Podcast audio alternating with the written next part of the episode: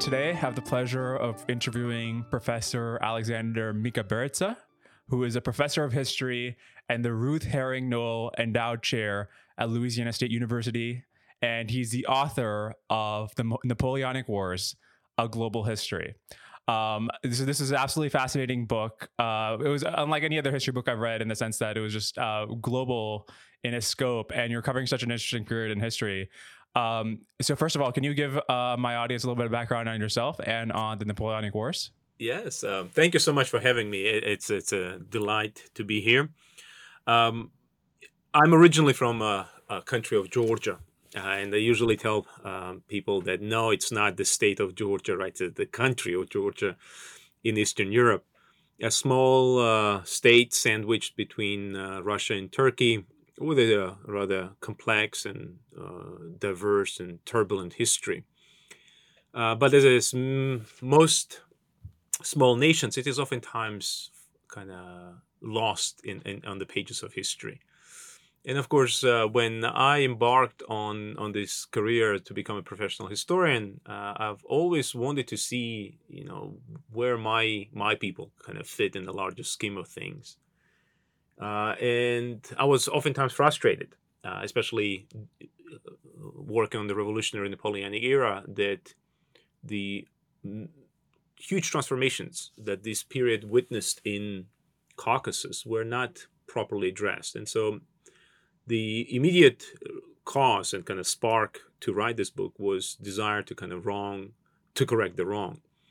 But it also kind of then grew from there um, to to get a better understanding of the field because Napoleonic era is one of the most written historical periods. Um, there are thousands and thousands of volumes. In fact, um, Napoleon is probably the most written about historical figure. Period. Um, the last estimate was that at least three, maybe four hundred thousand volumes have, been written just about him. Uh, so there has to be a really good reason to write another book about uh, this topic. And my um, gradually my realization was that almost everything that has been written about this period is written from the French and British points of view, and focused on the great transformations taking place inside Europe. And that is perfectly worthwhile enterprise. But I thought that it offers a very sh- narrow snapshot of the period because Napoleonic, revolutionary Napoleonic mom, uh, uh, uh, uh, period is the moment when we see the modernity setting in, not just in Europe, but gradually extending to various parts of the world. It, it changes the trajectory uh, uh, that many of these world regions followed. Um, and, and I thought a, a fresher study was needed to, to flesh that out and you know what I appreciated, uh, you know, as like a American of Indian origin, is that you, like uh, you had almost a chapter in the book that was just dedicated to how the Napoleonic Wars um, impacted, you know, the expansion of British rule in India, and also about obviously um, the, the, impact on the Americas from the Louisiana Purchase onwards. Uh, I'm curious, by the way, how uh, how it's possible that so many volumes about Napoleon have been written. I think Andrew Roberts said that there's been one, on average, one new book about Napoleon a day since he died. yeah. How, oh yeah. How is that even? How, how are how are there how are there possibly that many Napoleonic scholars? Um. Well, uh, it's it's a it's a very enticing field. Um. I I compare Napoleon, and uh, you told me that the video will be recorded, right? So you see the uh, the the wall behind me, which has uh, parts of the British uh, propaganda, part of the French propaganda, and of course the gift from my students, Napoleon's cutout but oftentimes compare Napoleon to a siren. And uh, because for those who first approach the shores of Napoleonic history, they are drawn by the lure of that sweet song of Napoleonic legend, right? The, the vision of a romantic kind of titan, the the Prometheus who's thought to bring about change and was ultimately uh, defeated and exiled to a rock in the middle of nowhere. Um, and and I think Napoleonic legend exercises a, a, such a lure that there is n- always uh, uh, enough people interested in it to write about it, but but it has a downfall uh, or kind of side effect, and that is, um, most of what is written is written uh, uh, on on on Europe uh, for for linguistic reasons, for example, to write the books of global nature, global historical narrative, you need to have diversity of uh, uh, language skills. Uh, that includes not just the French and British, which by now is taken for granted, but Spanish and German and Russian. And then if you expand your narrative even further to the east, then you have to involve the Ottoman and and in Iranian historical traditions as well, right? Um, and and of course that is a is a colossal challenge, and I, think that is oftentimes pushes people away from such a, a narrative. Um, and also that the events in Europe itself uh, in, in, in the period are of such colossal scale, right? So we talk about the battles that involve, uh, for example, at Borodino, there are a quarter million troops. At Leipzig, there are well over half a million troops fighting for the for the future of Europe. Uh, that by comparison, uh, you know, let's say dealing with events in uh, in Russo-Iranian war, where you have on average ten to fifteen thousand men engaged, it kind of not sexy enough, right? not not not big enough. um, so I think that also uh, uh, plays a role, and and the the charisma of these great in, uh, personalities that were engaged also kind of skews it towards Eurocentric narrative. And that's exactly the point that I, I, was trying to make in the book is that that should not be the reason to to avoid our discussion in elsewhere. For, in, and uh, as you pointed out, um, for for India, this is the moment of, of tremendous importance, and not to include the developments in, in, in India under the leadership um, of British East India Company, led by Richard Wellesley from 1798 to 1805, right? These seven years are of crucial importance because, in many respects, the foundation for what will be the Raj, right, is, is laid exactly at this time. Uh, and same applies to, let's say, extending our narrative to North America or South America, where you know, the, this period saw the, the collapse of the Spanish imperial rule and the emergence of a new uh, political reality that will continue to reverberate and kind of affect us to the present day, right? The, the, the, the fact that we have such a political uh, uh, kind of political reality of, of independent nation states from Mexico down to Argentina all are uh, the the you know part of the legacy um, of the Napoleonic period. Can, can, you talk more about the impact of the uh, Napoleonic Wars on India? Um, why, why, why, was it so crucial for the British East India Company? Now, the, of course, the English presence um, in, in India um, predates revolutionary period. And by the start of revolutionary wars, and I remind the listeners, the French Revolutionary Wars started in April of 1792, and Britain joined the war in 1793. Uh, so by then, British East India Company had already a, a, an established presence in, in India, especially in the northeastern part of it in, in Bengal. Uh, and of course, India, uh, oftentimes people forget just how huge and how diverse and how populous this this uh, subcontinent is. And notice that I use the term subcontinent, not region, because again, uh, it's it's enormous in, in scale. In fact, we can we you know the estimates uh, usually point that India at this time has a population well over 120 uh, million people. Uh, so and this would have been a, a huge area uh, uh, for or huge area for for the British as market for their goods, but also as a source of the goods for their own commerce. And we know that uh, in before Revolutionary Wars there was a vibrant trade going on.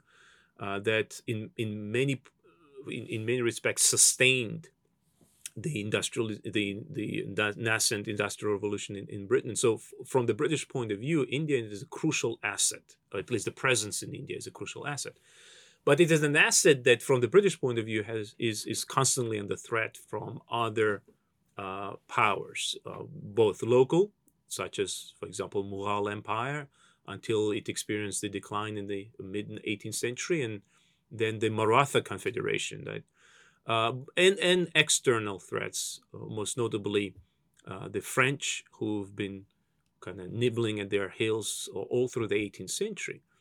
And so the what what to me the the the interesting aspect of this is not necessarily the actual threat that existed, but it's the perceptions of of threat that uh, Britain saw, the British officials saw. Not all of them. For example, uh, when we look at 1798, 1799 period, um, you have some British officials, such as Grenville, who was a foreign secretary, arguing that the threat, direct threat to British presence in India is over, uh, is is exaggerated and kind of embellished, and that Britain should focus its efforts on confronting France in Europe.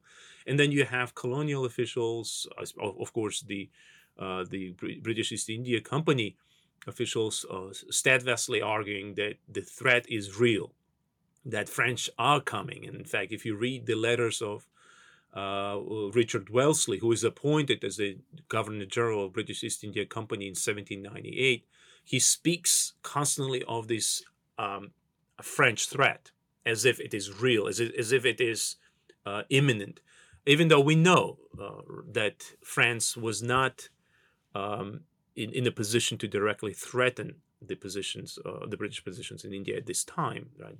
The French hands are tied in, in Europe.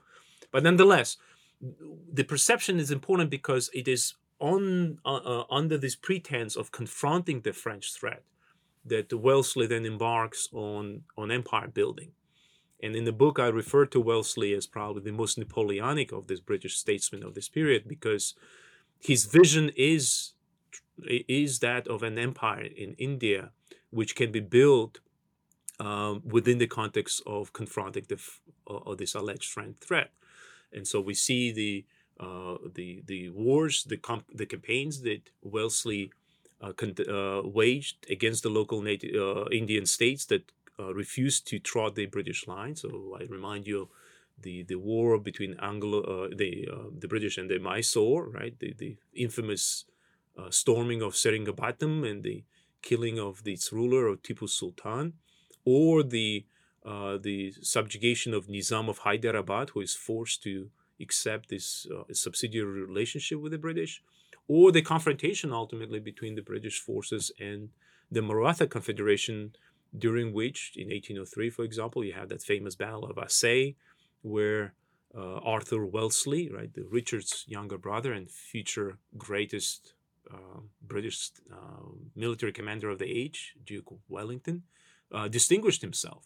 And so these policies of, of uh, using the French uh, scare to impose the British um, kind of interest on the local states are extremely successful in that by 1805, much of southern and eastern Indian subcontinent is under British um, uh, rule. Now, different shades of it, you know, direct or indirect rule, but nonetheless, it's under the British influence.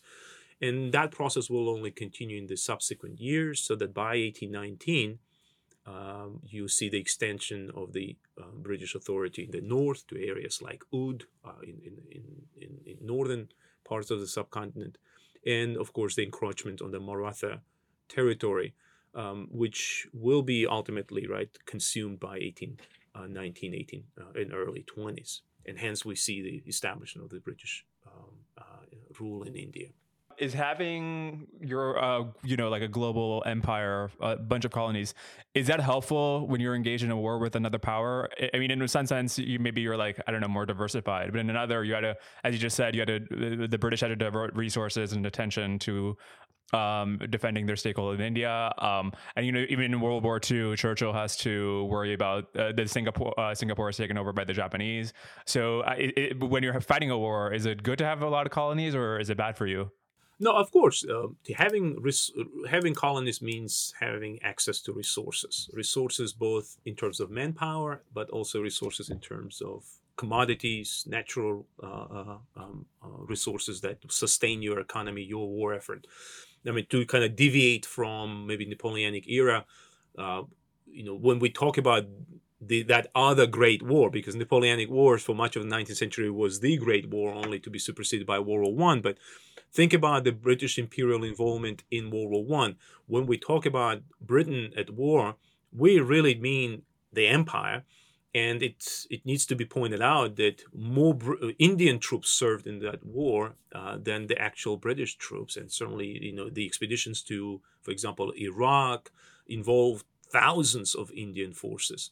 Uh, so that you know, having an, empire certainly uh, helps in, in in in conducting the war, uh, and and that is true in the Napoleonic uh, period because the trade that um, Britain uh, conducted both with India and with China was um, was extremely lucrative, and there are uh, you know excellent studies done on the extent of this trade and on the on the value of the uh, uh, and the volume and value of, of the commerce that was conducted with with with Asia, which is is one of the crucial um, parts of the British economic endurance, kind of you know, re- resilience, because think uh, in 18 you know once napoleon consolidates his control of the continent we, we know that in 1806 he embarks on the system that we refer to as continental blockade, uh, which uh, was designed to isolate the British uh, or cut them uh, off from from the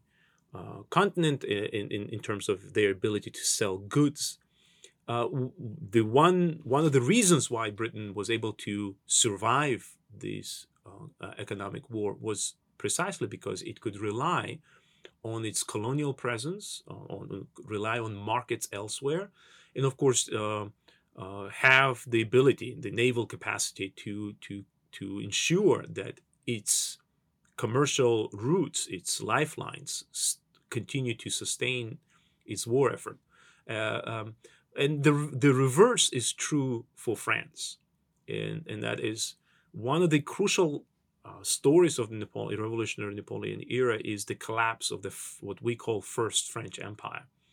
France loses loses virtually every possession it has outside Europe. That is in India, that is in, in broadly in Indian Ocean, certainly the Caribbean, and of course you refer to the loss of Louisiana uh, um, in in 1803. 1804, right?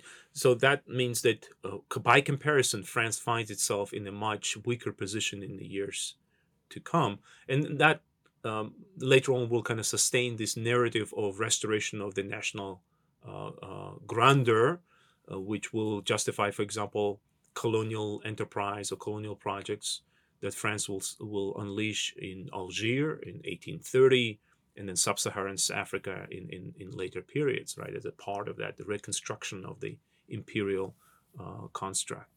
Did the continental system contribute to Britain having uh, the Industrial Revolution first. There's a book um, by this uh, developmental economist uh, uh Joseph Studwell called "How Asia Works," and in it he makes a case that um, be, uh, these uh, Asian tigers in the late 20th century they they imposed a bunch of tariffs um, whose main purpose was to enforce export discipline so that it would uh, help the their nascent industries, I guess car making in uh, Korea, for example.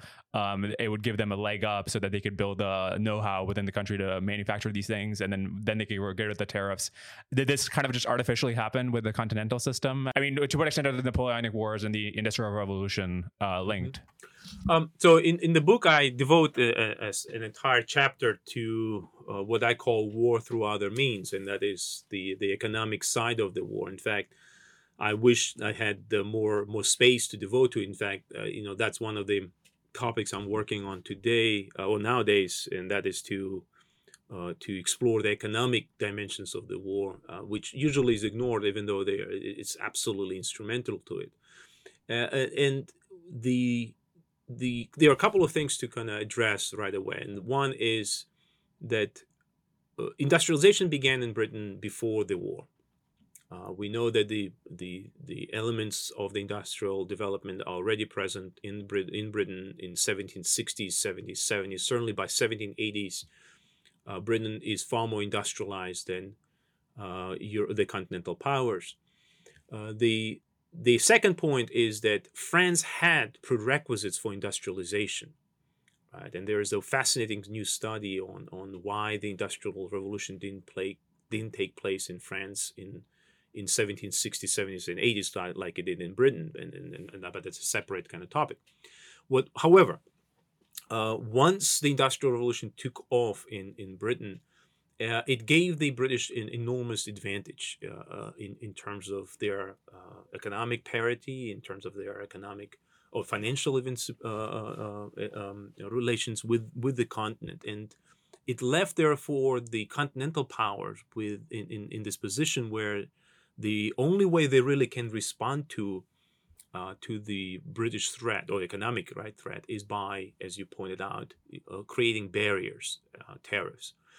Napoleon understood that um, opening up market, that letting the British goods flow will be absolutely catastrophic to French interests, not to mention to the industrial kind of the the nascent in, in, in industries in, in the territories that he controlled, which is why uh, he comes up with this continental system. And I want to, and that's kind of my pet peeve, in that I oh, I am very uh, adamant about distinguishing between continental blockade, which was uh, a, po- a policy designed to deal with the British commerce, and a continental system, which was a far more encompassing uh, policy that Napoleon pursued towards creating uh, a, a, new reality, political, economic reality in Europe.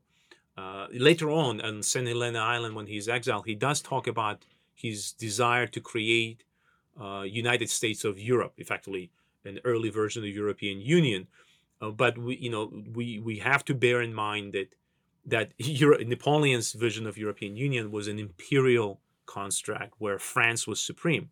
But within that European Union, so to speak, right? Napoleon did want to use the tariffs, the protective uh, barriers, as a way of promoting industrial growth. And that's where Napoleonic Wars is interesting because, uh, on one hand, the fighting, the military devastation that takes place in places like Spain, like Germany, like Russia, does affect the local manufacturing, does affect local industries. But on the other hand, Napoleon, by creating this kind of vacuum or the, the bubble, not vacuum, but bubble around uh, um, certain areas of, uh, of Europe, tried to promote industries in, within the safety so that the British couldn't compete with them directly.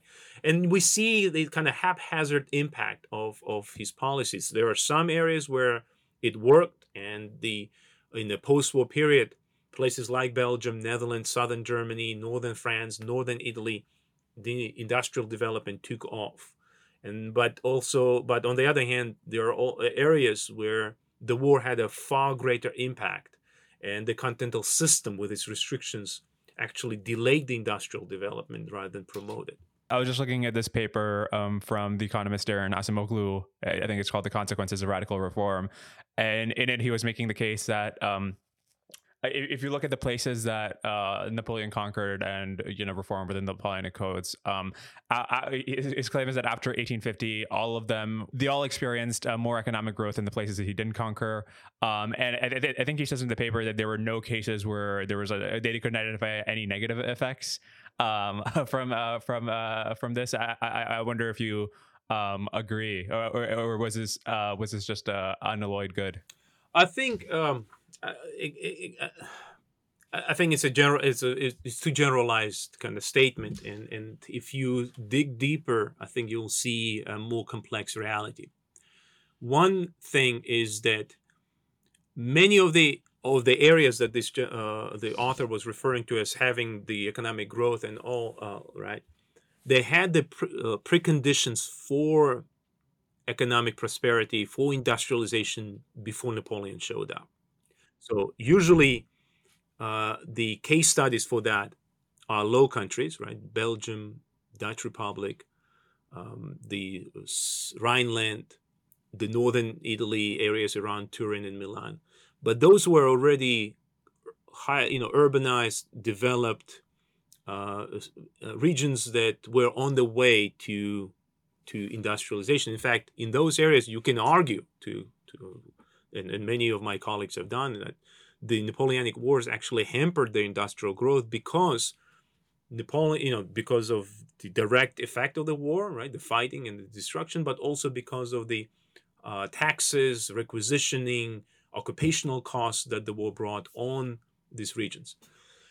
However, if you look beyond this kind of, uh, and, and, that's where in, in the book I what I'm arguing is that the impact of Napoleon needs to be uh, needs to be quant- qualified, you know, kind of kind of uh, you know you, you have to approach it very carefully because it depends on particular region and on the duration of the French presence. So the areas that I just mentioned stayed under French control for much longer. For example, you know, in Belgian case, we talk about from 1794 until 1814, right? There's a much longer duration in time.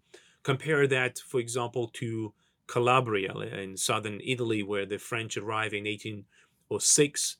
Uh, they face vociferous resistance from the local population uh, and they really can't overcome it until 18 or 10 and then in 1814 they are gone. So how much can you accomplish in four years? Or think about poland let's say or in spain right? So there is far shorter duration of the napoleonic impact and there is only so much you can accomplish in that few years um, uh, and so that's where I would I would argue is that yes, Napoleon, the introduction of Napoleonic reforms uh, in many cases were uh, helpful in changing the system. Now, what I mean by Napoleonic reforms, this is usually centralization of authority, this is professionalization of administration, this is enforcement of new administrative institutions, and of course, as you mentioned, the new legal framework. Napoleonic Code was um, you know this transformation, this revolutionary uh, change uh, in, in, in, through a legal code. But how long did they stay? That's the question, right? What's the actual impact on the ground? And that's where you see once you scratch the surface that the impact is not as uniform. Um, and, and much much dependent on the willingness of the local population to accept this change. And then, uh, you know, in a previous life, you were a lawyer. I'm wondering how that experience uh, or how, how, that background has shaped your understanding of the impact of these reforms and these uh, uh, these codes. And I, am more, uh, especially to the question of uh, there, there's a, a like a perennial debate about whether institutions and laws that have been shaped kind of naturally through tradition and through history are better, or ones that are um, ones that are more technocratic based on more rational principles um, w- w- whether that's preferable. I, I, I, wonder what kinds of lessons you draw um, on questions like that. So that that's a it's a, a complex question, but it's an interesting question to ponder. And I, in my own courses, when I teach students, I usually ask to look at what Napoleon tried to implement, right? On, on, the legal side of it, with Napoleonic Code, look, go through the provisions of Napoleonic Code, and there is a lot uh, that can be qualified as as progressive for this period, right? If we set aside um, important issues on which Napoleon was not as uh, as as, uh, as progressive, for example, on the issue of the equality of the women or the issue of the proper, you know, kind of uh, property rights of of, of of certain you know children born out of wedlock and all that. But if we look at at some of the core elements of the um, Napoleonic regime of Napoleonic uh, uh, reforms, they are quite progressive. However, is progress always a good thing? That's I usually kind of pose the question to students, and usually the answer is, "Oh yeah, of course, progress is a good thing." But what if the progress comes in intrusive manner and it changes the way of life that you are used to, you're comfortable with? Uh, then the question becomes whether the progress is actually uh, a good thing. And what I mean by this is that in places like Spain or Italy or in Poland, Napoleonic reforms, as we might argue, right, they were, uh, they, they, they, they threaten to bring about more centralized, therefore more intrusive power of the state. It threatened to bring about more effective tax collection, more effective uh, administration. Uh, uh, it, it effectively threatened to create a system that held citizens more accountable. Right? Now, today we all like to complain about taxes and about the government overreach, right? So why are we kind of surprised that people in early 1800s would have been complaining about this? In, in some of it, some of it might strike us quite, quite, you know, um, unusual, you know, not unusual, but you know, in a weird way, is that, for example, one of the great legacies of Napoleon is the uh, vaccination program. I think that is especially relevant in, in, the last two years, right? The uh, the government's effort to vaccinate, to boost, and all this. And even today, we know that people were resisting it. Right now, Napoleon uh, promoted a great vaccination program for smallpox, and he started with his own with his own child. He uh, he vaccinated his troops, and then kind of rolled this program uh, uh, uh, to to the territories that he occupied. But in many areas, the uh, people resisted vaccination because it represented government overreach, because it represented government kind of telling people you got to vaccinate.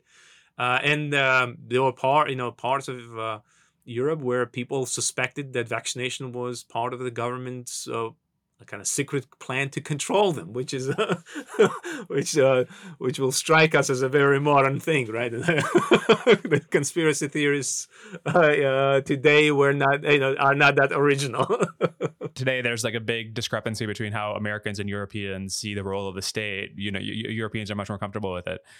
Is the origin of that that they did have a figure like Napoleon um, centuries ago who instilled um, a more centralized uh, and uh, I guess more more administrative form of government? Partly, uh, of course. Um, we, we have to bear in mind that unlike United States, let's say, or to to a great degree, uh, Britain, uh, continental European history is centers around strong authoritarian monarchical rule.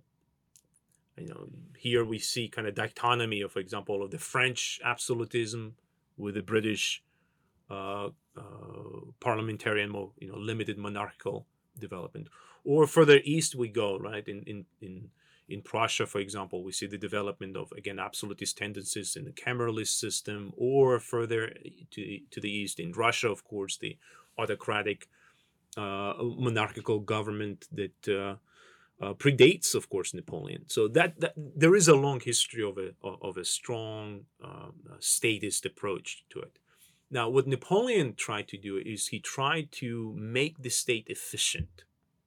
And, and in that, he was, I mean, that that's actually one of the most fascinating things about him is kind of increasing the centralization, the efficiency, the enforcement of the state.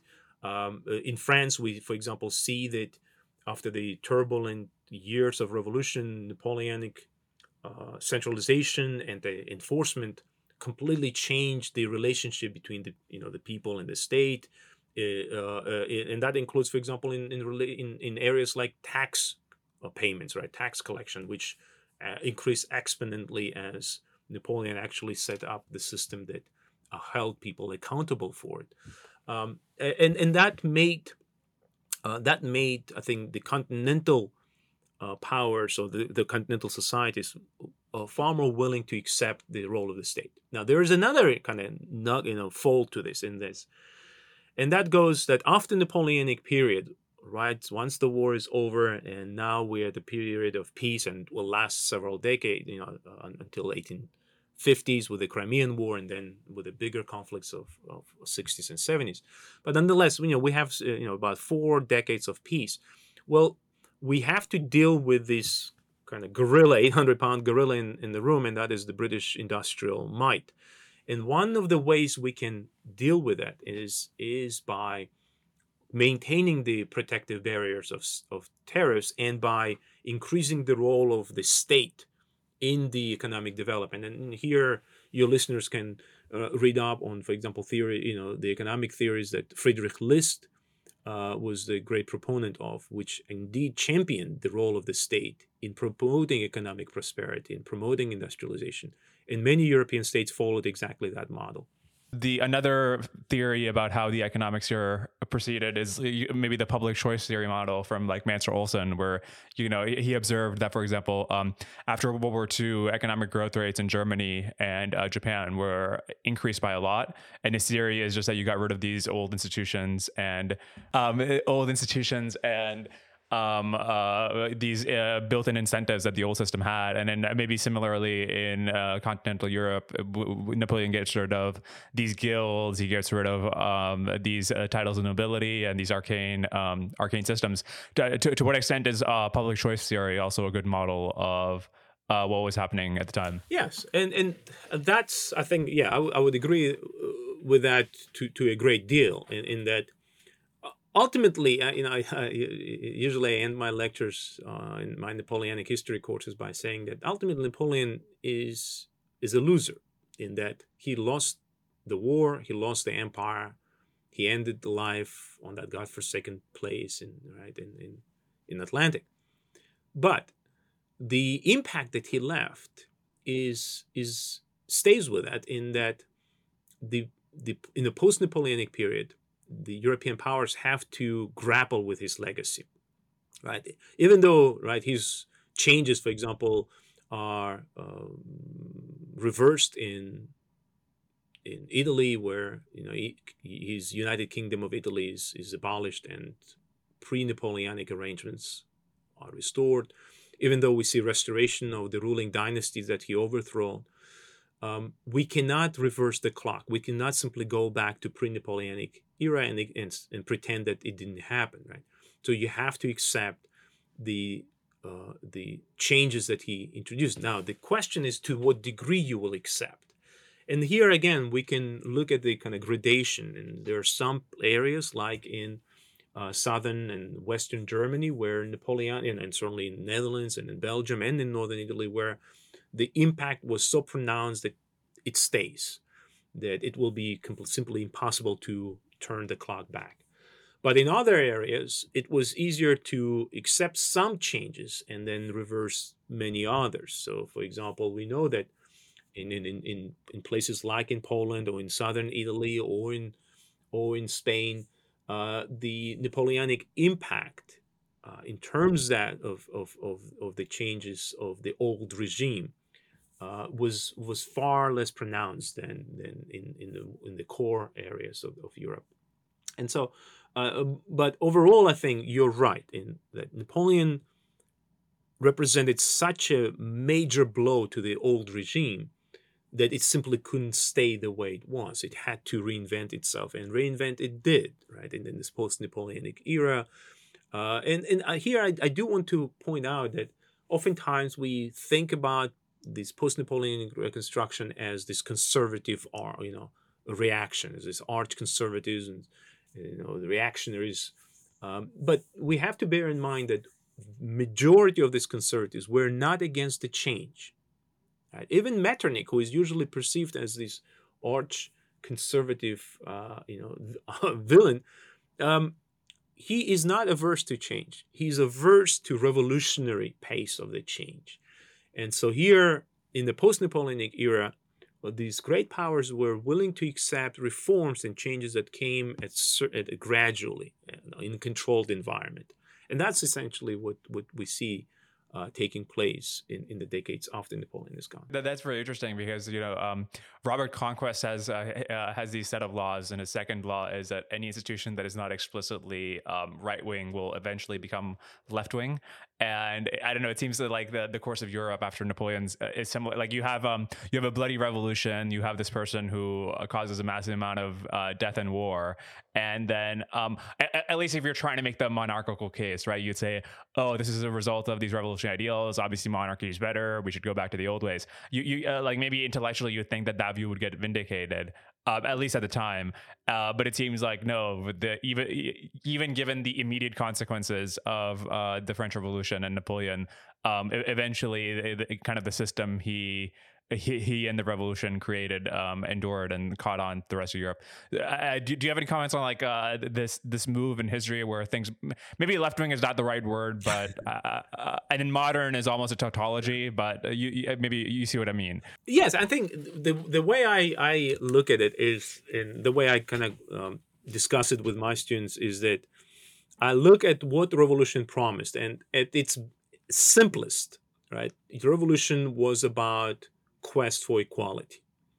And that quest can be then kind of you know interpreted in, uh, in, in variety of ways. It can be political equality with the suffrage voting and all. It can be economic equality social equality gender equality all this right?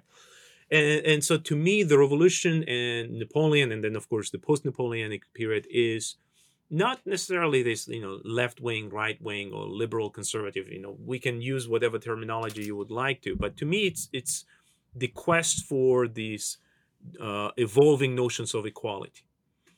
Uh, So, for example, when we talk about the politics, right, the political side of this equality, we know that revolution, right, produces remarkable documents in August of 1789 with Declaration of Rights of Man and the Citizen uh, proclaiming in, the, in, the, in its very first article that men are born and remain free and equal in their rights.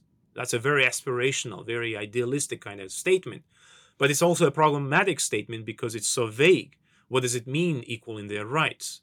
And what does it mean to be men, right? Now in French, the, the, the term is homme, but homme, uh, even though it was used in this context of men, can be interpreted as being as human beings.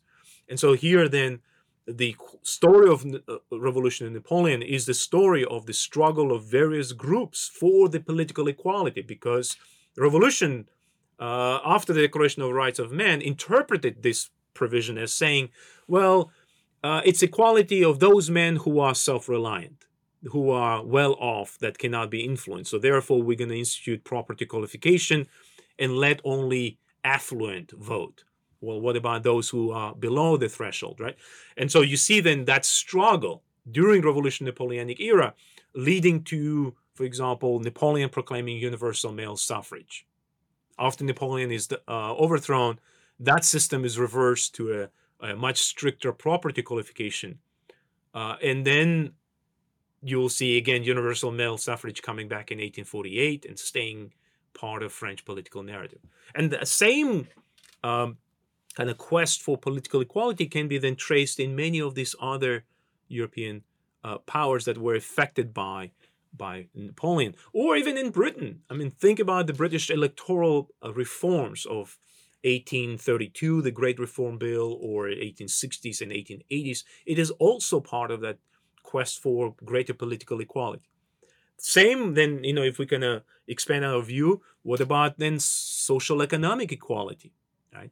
What about the treating our you know, fellow citizens in, in, in, more equitably when it comes to wages, when it comes to working conditions, when it came comes to what we now call the you know welfare kind of social welfare system, because these are the ideas the revolutionaries were grappling with, Napoleon was grappling with, and of course in post-Napoleonic period, they all were trying to find a way to uh, uh, to answer these challenges. So in 1848, for example, French socialists um, tried to find a, a, solution to the existing problem of the socio-economic inequality by setting up uh, what they refer to as national workshops, effectively a state-subsidized system where people could register and, and, and drew sustenance from the state.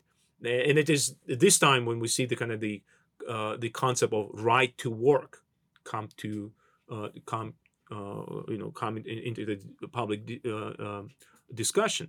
Uh, so that's how I look at it. And, and then again, we can look at the gender equality. We can look at the issues, for example, of slavery that is at its at its uh, simplest about the equality of human beings. And how is your um how how how, how did growing up in the former Soviet Union how did how has that shaped your um, views about uh, uh, sort of idealistic uh, uh, uh you know a revolution for equality and then um, deferring to a sort of enlightened despot? Um, uh, how, how how has that shaped your views here? Well. Um, my kids, um, I have two kids, uh, two boys, and the oldest one is already reaching that age when he's studying this modern history and and one the other day he uh, kind of came to realization that I was born and raised in the evil empire. So he was quizzing me about what what it was like, uh, father, to be on the other side. I'm like, well, thank you, son.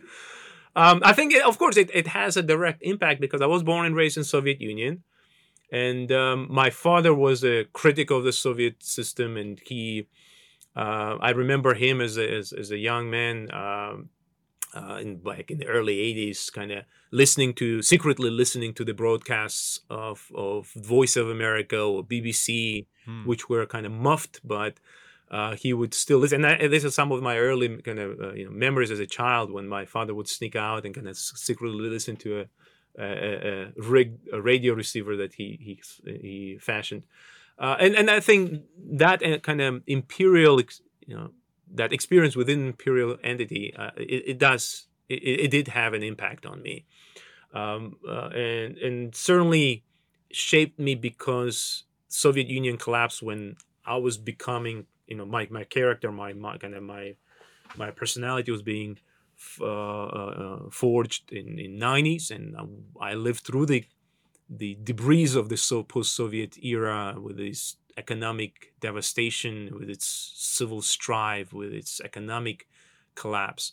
So uh, in that sense, I, I, in many respects, I can relate to to those to that generation that lived through Napoleonic era, saw the collapse of the empires, and then lived through the post-imperial kind of post-Napoleonic era, which was a period of economic turbulence, economic uh, uh, stagnation in many parts of Europe, um, uh, not to mention the the civil strife that Revolution Napoleon unleashed in many parts of, of Europe. So I think, you know, for example, you know, just if nothing else, I would, uh, you know, I would t- oftentimes tell students that, you know, living through the 90s in, in, in Georgia was grappling with basic necessities, such as standing in line for bread, for two or three days, kind of waiting for a loaf, a piece of you know, a loaf of bread.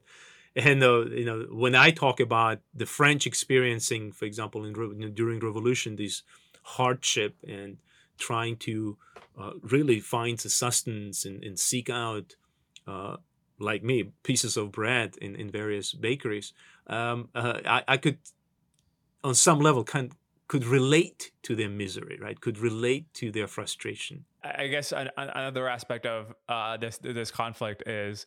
Um, uh, so you know, I, I know very uh, little about history, and which is why it was very fun to um, read this book and to, I, I guess, venture forth and um, it, it learn more about your history through the podcast. But one of the things that's um, interesting to me um, is that um, uh, it seems that there's like these uh, punctuated equilibrium in international relations and um, in uh, you know um, uh, you know you have these long periods of peace and then you have these periods where there's massive wars massive death borders get reshuffled i guess fr- from the seven years war to the napoleonic wars and then from there to world war one um, you, and then you know maybe we can draw that line to today where uh, since world war ii we've had peace in europe and then now we have the conflict in ukraine well, what, is this a pattern you see, or and if you do, what is the explanation? Well, I mean, if we look at the conflict in Ukraine, and that's the conflict uh, you know that has a direct relevance to me, in, in, in because it's part and parcel of the uh, Russian imperial project. Uh, that you know, in many respects, this conflict doesn't start in February of 2022 or, or in 2014 when Russia took over uh, Crimea and in the eastern provinces of Ukraine. But to me, it starts in 2008 when we had a war in, between Russia and Georgia uh, for that for that very reason, right? Of of of the countries of the group of people seeking a, a, course of development that was that is different from the one that the Russian uh, you know government uh, has envisioned for them. Uh, so to so that's where I see and I mean kind of if you look at the rhetoric that comes from uh, from Moscow and then the statements by President Putin or his ministers, they all have the echoes of the 19th century great power politics, which, as far as I'm concerned, should stay part of history rather than the reality. Uh, as you pointed out, in the post-World War II period, we we went to great length to fashion uh, an international system uh, to prevent the very imperial so the, the, the very uh, kind of great power politics that uh, dominated Europe, you know, the global, uh, the global uh, development in the later half of the 19th century, because look at effectively what Putin's kind of grand strategy is, is, is to carve out spheres of influence, which would be uh, not unlike what Catherine the Great, for example, did in, in the late 18th century when, um, in under her leadership, Russia partitioned uh, Polish-Lithuanian Commonwealth, coincidentally the very territory that uh, involves uh, the war today, right? Uh, Ukraine, the Baltic states. So uh, that's where I, I, see the kind of connections. and to me, it is absolutely paramount to, to contain these imperial uh, impulses and, and, to ensure that the people have agency that people have the ability to self-determine their fate. I mean, that's you know kind of to go back to your earlier question about my own experiences. I lived through the '90s. I lived through the uh, national liberation movement. I lived through the Civil War. I lived through this our own Georgian efforts to figure out who we are and what and what we want to be. Uh, it, eh, it, eh, but that's exactly the issue, and it should be our decision, you know, as, as a group of people, uh, to to figure out whether we want to be a Western nation, uh, whether our ideals are more attuned to European, or whether we would like to seek closer relationship with Russia. Uh, we should not be punished uh, by an outside power for seeking uh, a, a, course that disagrees with its with, with its vision. And same applies for Ukraine, right? To me, that's the war in Ukraine is is is about the agency of the Ukrainian people what changed between before World War II and afterwards that didn't change after the Napoleonic Wars? You think that after the Napoleonic Wars, that if the international norms could change, they would have changed at that time to be like, okay, no more great conquest, but you know maybe it took to World War II.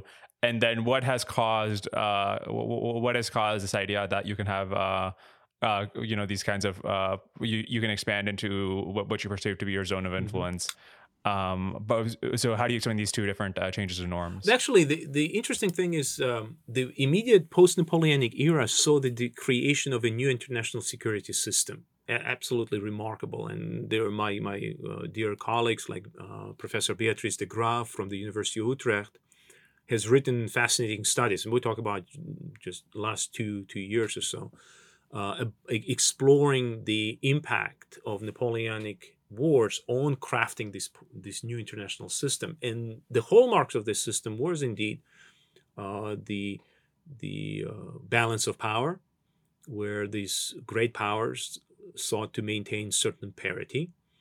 Uh, the goal of this was international cooperation to prevent political instability in Europe. So, hence, we see, for example, the uh, great power cooperation, the issues of suppression of revolutionary uh, cycles in, in 1820s and 1830s.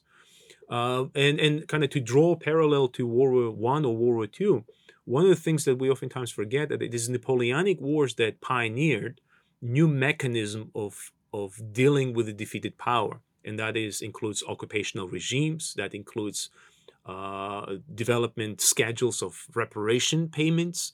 Right? Yes, defeated powers before, right? Um, had to pay war indemnities, but Napoleon, post-Napoleonic era saw a very different mechanism that involved occupation, that involved extraction of resources, on the, uh, uh, that is formalized and that is a kind of part of the coalition, uh, uh, which is very similar to what, for example, was done in in post-World War II period. Um, in 1815, for example, France is divided into zones of occupation, and European powers have occupational you know, troops that are occupying specific regions as a way of de uh, de-Bonapartize France. Just like in the post World War II, in, right, we have Germany dividing the zones of occupation with the policy of denazification. Right. Why was this not implemented after World War One? The occupa- occupational part oh. was that just a massive oversight? Uh, no, well, partly because um, um, I think we have to bear in mind that unlike uh, World War II, um, the war didn't directly reach Germany, right? It was mostly fought on the in the northern in northern France and in Belgium uh, and, and, and kind of the Rhineland area, but um, Germany itself remained intact for much of it. Uh, and certainly uh, by the by the end of the war, it, it, the sheer exhaustion of, of, of France and, and Britain and the collapse of Russia the collapse of Austria and other powers certainly create the reality that was very different from in war in from 1945 when you have a grand alliance and that grand alliance is determined to to carve out the zones of occupation right? I mean think about uh, kind of uh, united states in 1919 with its uh, uh, self-imposed isolation is, is a very different entity from the 1945 united states uh, that is uh, keen on on um, you know keeping its presence in Europe. Same applies for Russia in 1919 is not is is imploding, while in 1945 it is uh, it is quite strong, um, or at least it's it, it will be on, on you know, it's on its way to to recovering from the war, and it certainly has the military capacity to carve out a zone of occupation in eastern Germany.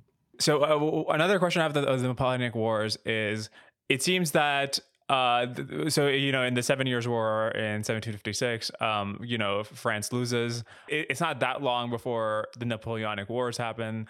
Um, and you know, when France is fighting the Napoleonic Wars, it's like gone through a bloody revolution. It's a completely new regime.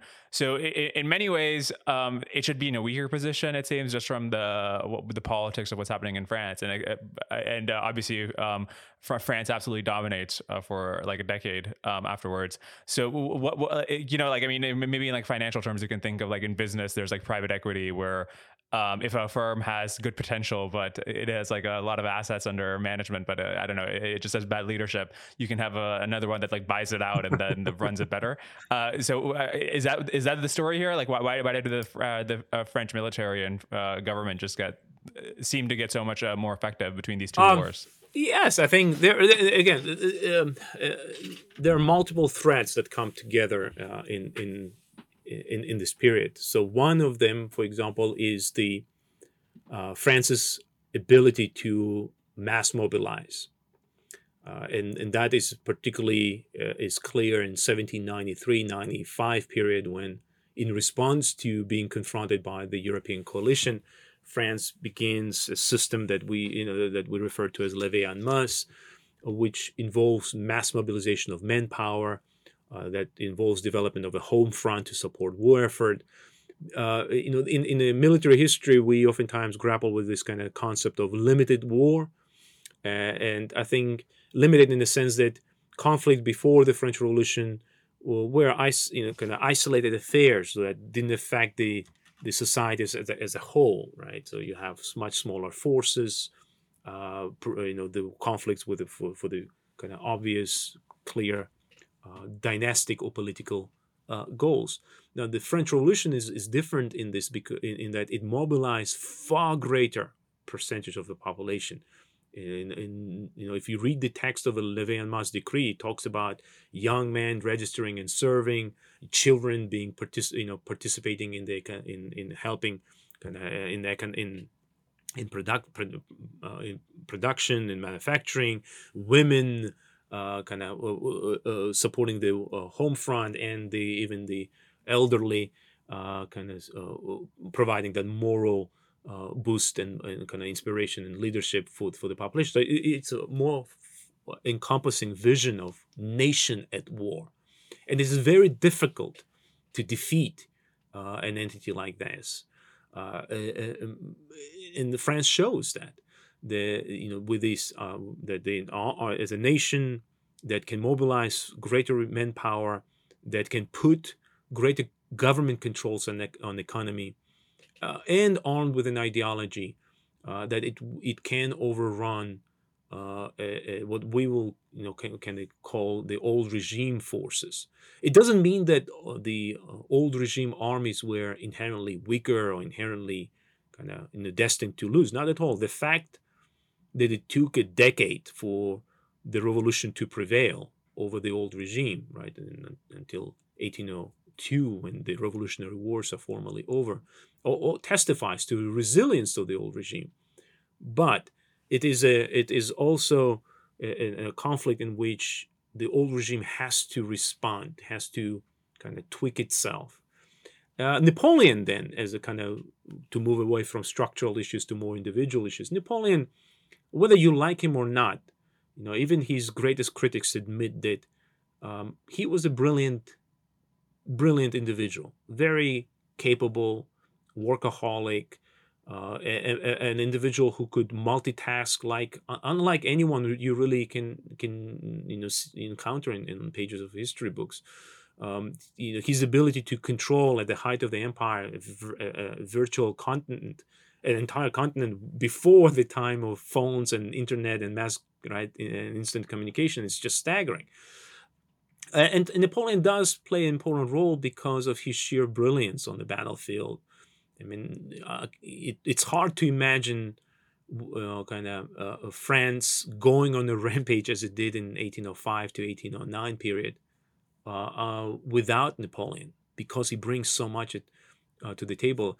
Wellington, I think, has that famous statement that Napoleon was equal to 40,000 men on the battlefield, right? And that he brought so much to the table through Um, and, and um, the interesting thing is that Napoleon is not necessarily the only one uh, that France had.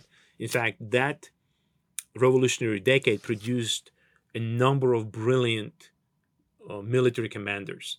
In, uh, it, it, produced a number of uh, uh, talented men in bureaucracy and finance. In fact, one of the books that I want to write, and that's part of that kind of economic side of the history, is is a is a is a brilliant financial wizard uh, that, as far as I'm concerned, essentially bankrolled Napoleon for much much of his reign, and most crucially, ensured uh, rapid French reconstruction in the post-Napoleonic era.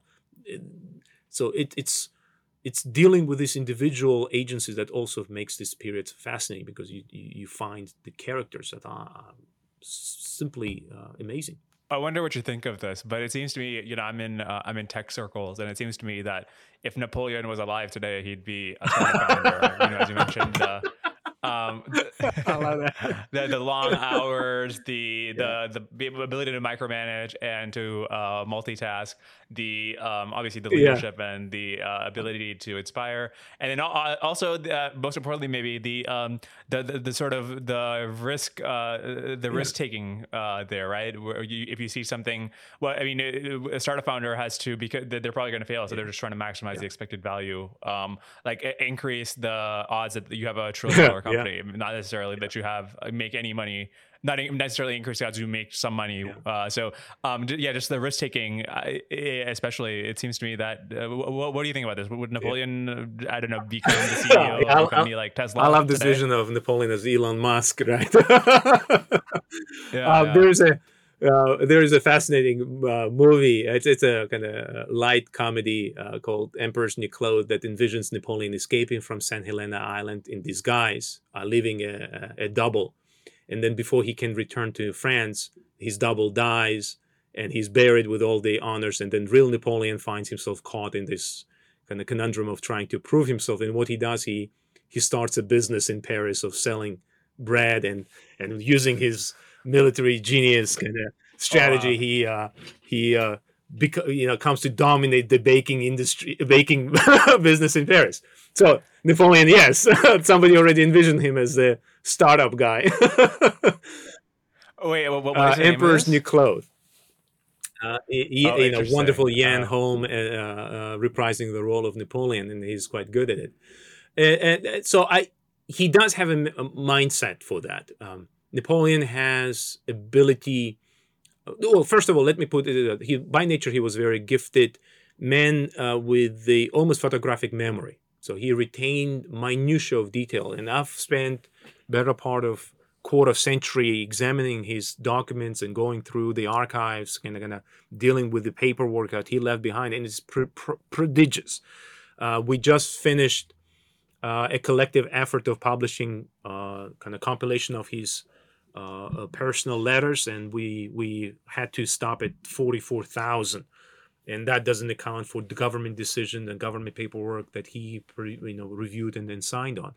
And you know in in when in my books on 1812 you kind of see him uh, you know deep in russia. He's governing empire that stretches from spain to poland and from denmark to to croatia right? And he deals with minutia of these details. So he would have been in that sense a micromanaging ceo I, again, that's I don't know if that's a good thing or a bad thing because it it, it has its its pros and cons.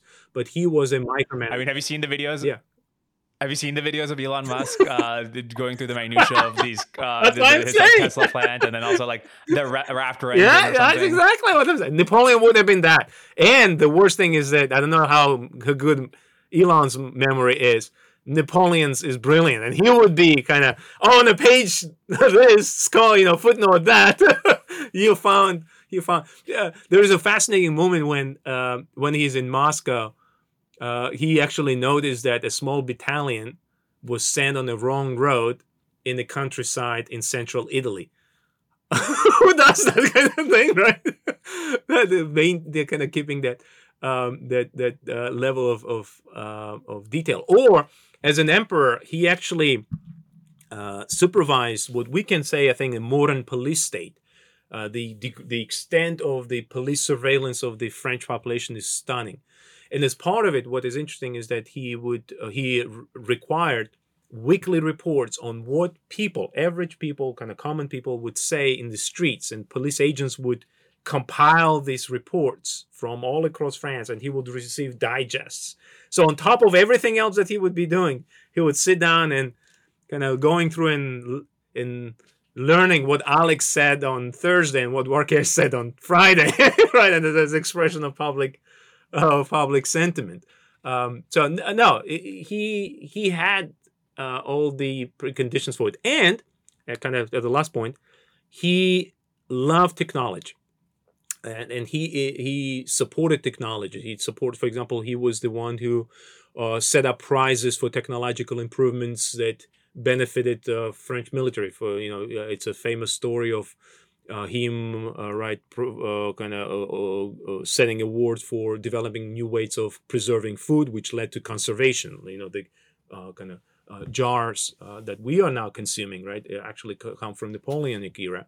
Or it is Napoleon who, for example, conducted or supported experiments on developing submarine technology. In fact, in the middle of Paris on the Seine River, they tested submarines. Now it didn't work out, and uh, the submarines were leaking, so he didn't adopt it. But nonetheless, it, it shows his willingness to embrace it, this technological development. He tried to stay abreast of it all. So yeah, it's similar with um, I, I think many other important leaders in history. I think uh, Churchill was a big um, he, he he was a big aviator, and I think he uh, he, he crashed uh, uh, at least once, and also he he saw the importance of tanks early on. I think while he was in um, India or something. Um, so um, yeah, that's very interesting. Now you mentioned earlier that uh, the, the, this era in history in France brought forth a lot of young, uh, great young leaders and a lot of young talent. Um, was it just that the old people got killed during the revolution, or what, what, uh, was there something else going on? Um, no, not necessarily. Yeah, no, revolution was bloody, but not that bloody. Um, no, there is um, um, the revolution was about opening careers to talent, and I think that's one of the great legacies of the revolution and Napoleon, in that they created a system that valued merit yes, connections still you know still play the role. I mean, it's a you know if there is one constant in the inconstancy of human nature, and that is that you know the nepotism and corruption stays with us. Uh, but to a far greater degree, uh, merit played a role, and so that see you see that uh, in in the people Napoleon uh, promoted and surrounding himself with. Uh, were again, uh, there. The, the, his cabinet is, is quite capable, uh, and, and it stays so throughout the empire and not just in military as i said but it's in finance and administration in, in science. Uh, it's the ability to uh, for a person from a humble background to go to a school to distinguish himself through his through his and, uh, and at this time it's it's largely his right? The women were not given the equality uh, through his talent and, and merit and, and rise to the top that's what matters. And that's is what is missing i think in many other areas of europe at this time in parts like in spain and in southern italy in, in austria and in, in, russia there is a far less opportunity for a commoner to to rise to the top. Um, uh, but uh, napoleon makes sure that by the time he's he's gone that the system is already entrenched. That yes monarchy will be restored bourbons will be back but even bourbons will have to accept the charter, this constitutional arrangement. Uh, uh, uh, one of the principles of which will be equality before the law, will be this acceptance of careers open to, to merit. What happened to this um, uh, this model of a sort of enlightened despot? It seems that that's more less common today. Maybe the most recent one would have been somebody like Lee Kuan Yew, uh, who is a similar model to mm-hmm. Napoleon. But what, what happened to figures like this in uh, in our government? Um, so in my in, in my own research and certainly in this book i i'm making an argument um, not necessarily an original argument but i certainly am I'm a big proponent of it that napoleon is not necessarily the child of revolution. Now he's a product of the revolutionary circumstances but he does, ne- does not necessarily represent revolution as such. To me as i mentioned in the book he's the last of the enlightened despots. Because much of what he tried to create establish much what he tried to introduce in equality uh, but also order and efficiency uh, these are not necessarily the revolutionary ideals but these are ideas that other enlightened despots including uh, frederick the great including joseph ii of austria right tried also to various degree of success implementing in their countries. To, but napoleon I think, is the last of them and probably the most successful in, in, in that his system uh, survived. And the reason why he's most successful and Frederick or Joseph is, be, is because of revolution. Okay. Now, Napoleon did not support the radicalism of revolution. And we, we see that throughout his life that, you know, even as a young man, when he witnessed revolutionary uh, events in Paris, that he consistently came out against or, or, or, or expressed opinion against the radicalism of the crowd. Uh, he, he, he, and, and that to me is is is, is uh, kind of an element in in his mindset that tells that he is not a you know revolution on horseback as such, but enlightened despotism. Um, once he passed away, right? Uh, once he's you know off the historical stage, even though we are not talking about the enlightened despotism as such, but the core of it still is there. It's the government trying to bring about changes, government bring about standardization, bring about efficiency. Now, it is not done as overtly or as as as as, as, as acutely as Napoleon did it, uh, but that's because circumstances have kind of changed and evolved. But we see still see, for example, Prussian development in 1820s and 30s that are part of that uh, kind of uh, uh, what, what I would say is part of that enlightened rational uh, uh reform movement. Uh, and even later on in in post Crimean period, Alexander II, the Russian emperor's great reforms, can be perceived to be as part of that steady, gradual introduction of change that uh, will modernize the state. So you know, you, you, I think you you can make an argument connecting those dots. And then what happened to that that that form of government? It seems that uh, other than yeah, other than Singapore, it's kind of uh, kind of a lost. Uh... No, I mean I wouldn't say. Uh, um, would you consider, for example, Soviet state as as that because it is a statist it's a statist approach that is ushering in rapid transformation of society. Um, I think it evolved. It, it's, it's changed its nature. Um, Singapore is a unique case in that it was uh, it it was both kind of liberal but also you know authoritarian in that sense, right? It kind of rest, uh, controlled liberal environment.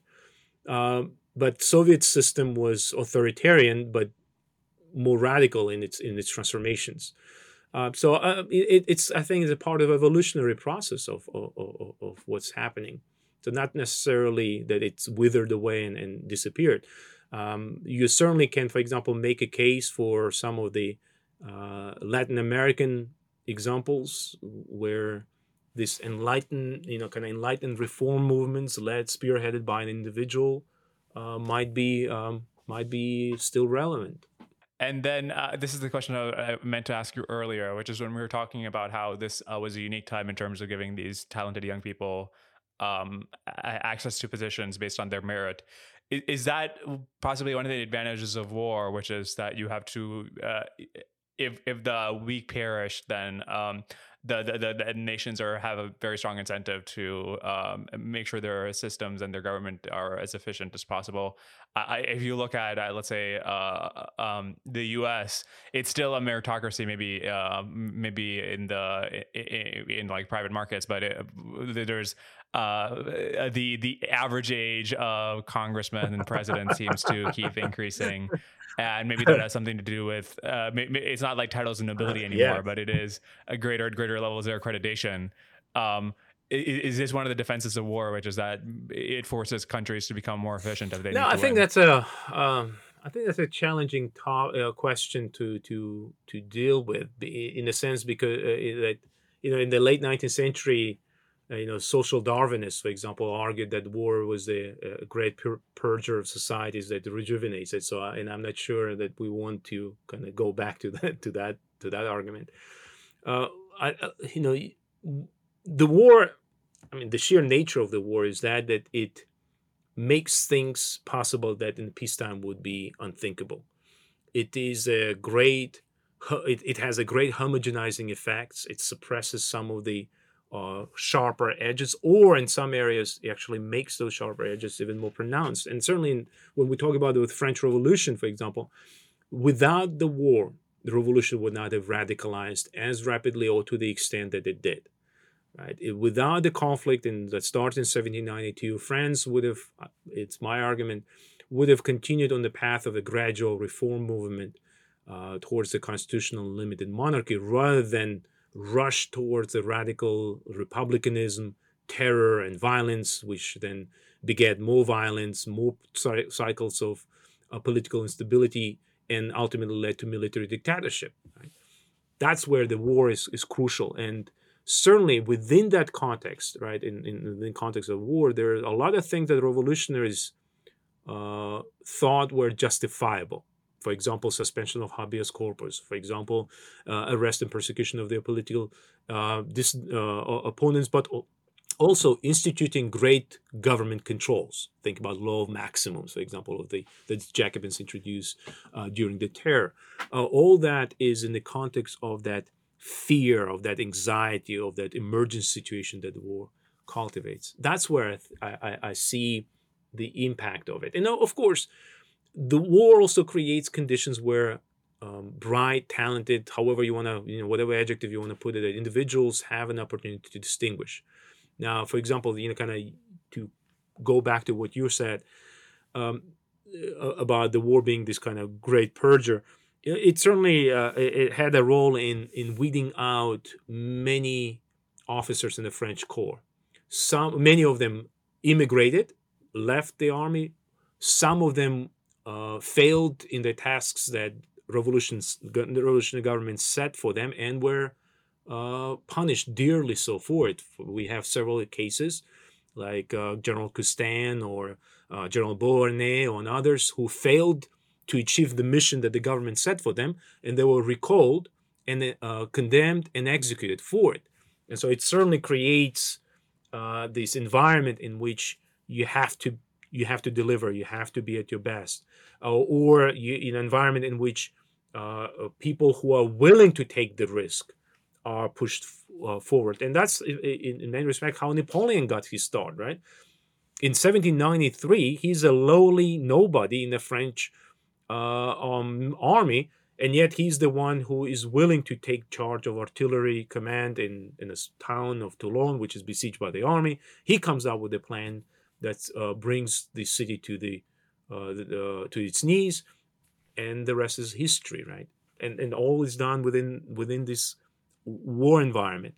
Um, who knows how things would have turned if there was no war and whether Napoleon would have been able to distinguish himself or the other generals like uh, or that, that went on to make great careers. It seems that one of the reasons that the uh, the the the revolutionary and Napoleonic ideas spread a lot was that also at the time that France was the seat of um, uh, seat of intellectual uh, discourse um, at, at, the time, uh, to, why was that? You know, maybe today uh, America has that sort of cultural influence that uh, France had at the time. When you read like War and Peace, yeah. you know, the, all, all the elites in Russia are talking in French.